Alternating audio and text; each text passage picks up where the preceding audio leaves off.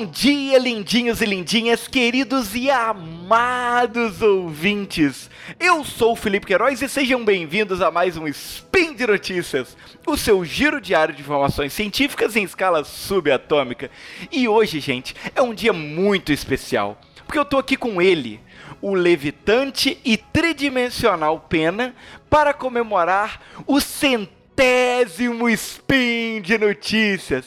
É! Wala Wala! Uh! Fala galera! Aqui é o Pena e olha só, centésimo spin de notícias. Você sabe o que isso significa, Felipe? Não faço ideia o que. Nada. Não significa nada, é só um número. Mas o que importa é que hoje é 28 Aurora no Decathlon, esse calendário lindo que eu convido todos vocês a usar. É muito legal, muito divertido, muito bonito, muito, muito dinâmico. E é apenas dia 29 no, no, no, no calendário errado. E vamos falar o que das últimas notícias da ciência, que são elas. Cientistas aprimoram o raio de levitação acústico e agora o céu é o limite. Japoneses revolucionam a transmissão de energia sem fio. Novo material promete trazer os hologramas para o mundo real. Speed Notícias.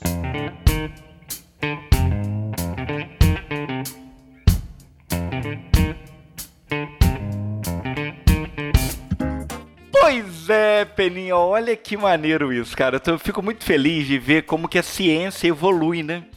Porque, olha, como tudo é vinculado, né? Hoje é o nosso centésimo programa, então a gente vai falar sobre algo que a gente falou no primeiro programa que gravamos aqui, Peninha. Você sabe qual foi? Hum, foi um de super-herói, eu acho, mas todos são Isso aí, é foi, foi o nono. Olha isso, olha quanto tempo, ó, 80, 91 programas depois. Olha quanto tempo, Peninha, 91 Ainda estamos depois. vivos, cara. O que, eu, o que eu acho incrível é que a gente ainda está vivo esse tempo todo. Mas qual que foi a notícia? No final do episódio número 9, nós falamos sobre um aparelho que poderia popularizar a técnica da levitação que ele estava sendo desenvolvido. Ah, é verdade. Que usava acústica, não é isso? Exatamente. E olha que maneiro.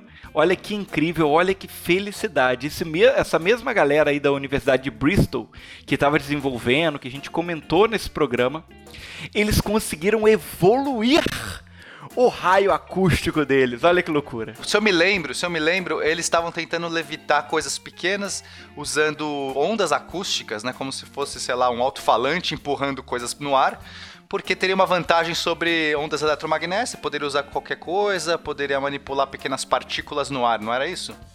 Isso aí. Só que qual era o grande lance? Eles tinham uma limitação física ali, que as partículas que eles levitavam tinham que ser realmente muito pequenininhas. Porque se elas fossem um pouco maior, o que acontecia é que a, a, o objeto até levitava, mas ele ficava girando em torno de si, como se ele tivesse no olho de um furacão, sabe? Ah, e aí era meio não é, servia para muita coisa. Né? É, exatamente. Eles perdiam, eles perdiam o controle daquilo que estava sendo levitado, certo? Eles lançaram há exatamente uma semana, na segunda-feira passada, um artigo na Physical Review Letters falando. Gostou do meu inglês, né? Gostei, não. É, agora, agora, agora até me, me encrispei aqui na cadeira. Vamos e lá. E aí, eles conseguiram estabilizar os objetos que estão flutuando. Hum, que interessante. E eles fazem isso através do que? De uns vórtices, não é isso? Eles usam vórtices e contravórtices para gerar uma estabilidade acústica e, por que não dizer, de pressões, pressão de ar, não é isso? Isso, olha que legal. Eles, ele, com esse esquema de vórtices e contravórtices, né, fazendo ele girar, é, o som ali girar nas direções opostas, eles acabam criando um núcleo que é completamente silencioso. Olha que loucura. Você tem um tornado em volta dele com um som muito alto e no meio exato, no núcleo exato, um silêncio. Chega, chega a ser poético, né? Chega a ser poético, vai. Não, isso abre é, um, todo um caminho novo para levitação de coisas mais pesadas. A gente, quem sabe, estamos vendo aí a era do hoverboard. Eu já estou sentindo o hoverboard aqui comigo. Eu gostaria muito de ter um hoverboard, inclusive. Esse é o momento, será? É, esse é o momento, cara. Eu vou. Aposte na bolsa, nas ações desse. Do Bristol, do, da equipe do Bristol aqui, eu, eu apostaria. Mas você sabe que seria um hoverboard muito barulhento, né? Mas Você falou que não fazia barulho. Só no, no centro, onde tá flutuando, em volta não. Ah, então vamos fazer elevadores de humanos. Olha que legal, aí sim. O Imagina que legal, em você volta- chega assim, já sobe, uh, desceu. Olha não precisa mais ter toda aquela. Ah, adorei. Mas o tempo está esgotando, vamos para nossa próxima notícia. Felipe, tá preparado, meu amigo? Essa notícia aqui eu acho que vai ser uma grande revolução. Eu estou sentindo que estou no futuro, porque, cara, eu não aguento mais. Eu quero o futuro agora, tá? O futuro agora. E o que, que é o futuro? Alguns cientistas japoneses conseguiram criar hoverboard, com certeza. Conseguiram criar uma é, transmissão de energia via ar, via sem fio, de uma, com uma potência bem considerada de 1.8 kilowatts. 1.8 kilowatts é o suficiente para você esquentar é, uma, uma chaleira elétrica, para você é, é, energia suficiente para uma chaleira elétrica funcionar. Cara, já é uma energia considerável, 1.8 kilowatts, isso. porque antes disso eles só conseguiam fazer, cara, merrequinha, sabe? O que a gente tá falando é que agora você talvez não precise mais ligar os seus aparelhos na tomada. Ou está abrindo uma nova oportunidade, é uma grande revolução. Cara, esse é o futuro. Não hum, sem fio mais, a energia sendo transmitida diretamente via, via ar, sem, sem nada no meio. Eu acho incrível imaginar um satélite para poder ligar uma chaleira elétrica. Por que não, né? Então qual que é a ideia deles? A ideia deles não é parar por aí, de simplesmente a gente ter eletrodomésticos funcionando, é a gente poder roubar, adquirir a energia do sol e, e- e assim, é, é, dar- é, imagina a quantidade de energia que a gente vai poder trazer para a Terra se a gente puder retirar essa energia do Sol. Eu estou já sonhando, nós vamos nos tornar uma civilização de tipo, de uma civilização de nível 2, que a gente vai conseguir roubar toda a energia do nosso Sol. Então, é, o passo seguinte seria colocar é, satélites em órbita da Terra, em algumas órbitas muito específicas, que vão ficar ali sugando essa energia solar e transmitindo diretamente para a Terra.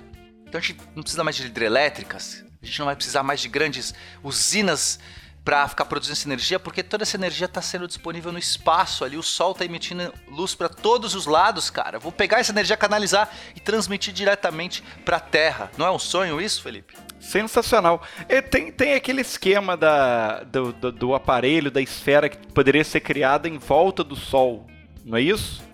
Aí sim, não, aí a gente tá falando do próximo passo. Porque pra que ficar colocando satélites ao redor da Terra se eu posso pôr satélites ao redor do Sol? Ma- Imagina a quantidade de energia que o Sol emite. O que chega na Terra é uma fração tão ínfima, tão ínfima dessa luz. A gente tem tanta luz sendo desperdiçada, entre aspas, para todos os lugares do universo e ninguém ali pegando essa luz, que até onde a gente sabe não tem ninguém ali. Vamos colocar um monte de satélites ao redor do Sol, pegando essa energia diretamente e transmitindo como feixes de raios, é, de ondas eletromagnéticas diretamente para a Terra. Imagina a quantidade de energia, aí sim nós vamos nos tornar uma civilização de tipo 2, meu amigo. Estou embasbacado com o futuro chegando.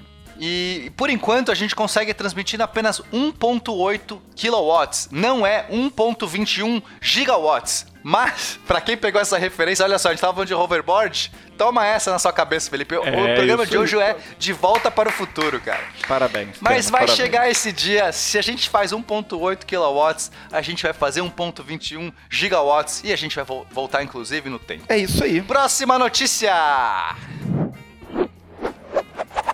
Pois é, Peninha, olha isso. E já que nós estamos na cultura pop, por que não um holograma, um holodeck? Hein, hein, hein, hein? Aí sim, porque também tem no De Volta pro Futuro 2, hein? Ah, Os é hologramas, verdade, lembra? verdade, tubarão, verdade. Tubarão, tubarão saindo ali 77, no sei lá. então é isso, esse programa é todo entrelaçado por De Volta pro Futuro. Qual que é a parada do holograma? Pois é, amigo? olha isso. É, por incrível que pareça, né, é meio chocante para o povo. Eu, inclusive, acho super chocante isso.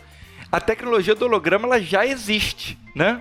Não é coisa de Já ficção existe, é científica. verdade. o problema é que ela é absurdamente cara, né? Os materiais que eles ut- utilizam aí para poder é, fazer a modulação aí do magnetismo para poder criar os Não, e é hologramas. muito limitado também, Felipe. Eu já brinquei um pouco com holograma, eu vi um pouco na faculdade, mas é, é extremamente limitado. Ela funciona só apenas num, num, pra um ângulo muito específico, para situações muito específicas. Você tem que estar numa câmera toda escura. Quer dizer, tem um monte de complicações aí para o holograma funcionar que hoje ele é totalmente impraticável. Pois é, mas olha o que, que a galera da Universidade de Michigan e da Universidade Federal de São Carlos. Acho que é São Carlos é São Paulo, né? Olha aí, Brazuca, sim, São Carlos. É, pois é.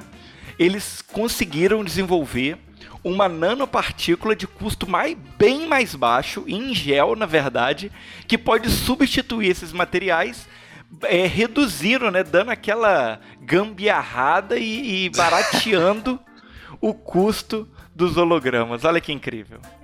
É, eu, eu acho que eles usam moléculas de amido para dar uma cobertura para essas partículas de cobalto. Alguma coisa assim, não é isso? É, o esquema é que depois você ainda pode, inclusive, fritar esse, esse cobalto. Deve dar um gostinho delicioso. É, o fato é que o, o óxido de cobalto ele é muito mais barato do que qualquer outra partícula que a gente estava usando para distorcer a luz. Porque o que, que- como é que é a ideia desse, desse holograma? E não é só para holograma. Na verdade, holograma nem é, acho que, o grande fim.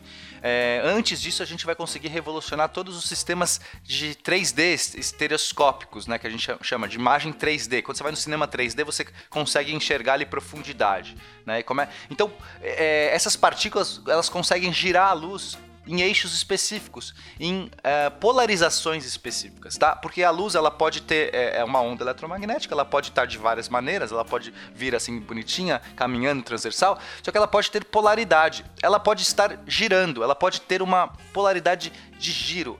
É, é como se ela tivesse, enquanto ela caminha em linha reta, ela ainda vai girando no seu eixo, em- ou de maneira é, horária ou de maneira anti-horária. Consegue entender mais ou menos essa ideia? É, é possível fazer luz polarizada com giro.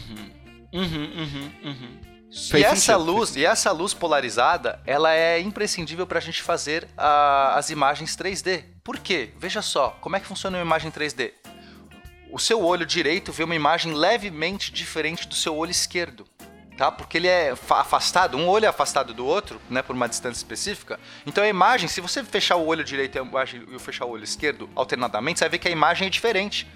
Quanto mais perto um objeto tá, põe um dedo próximo do seu nariz e, faz e pisca com um olho para o outro. Você vai ver que seu dedo anda muito de uma imagem para outra. Ó. Agora, se você olhar um objeto distante e fizer isso, ele não anda muito. Então, a informação de distância a gente consegue interpretar fazendo uma interpolação, fazendo uma, uma média das duas imagens. Quanto diferente uma imagem está da outra, é mais próximo aquele objeto está. Então, é assim que funciona a imagem 3D. Então, os cinemas hoje, como é que eles produzem? Você põe um óculos que o olho tem um, um filtro no olho esquerdo que filtra somente luz que passa num certo eixo e no olho direito somente luz que passa num outro, numa outra polaridade.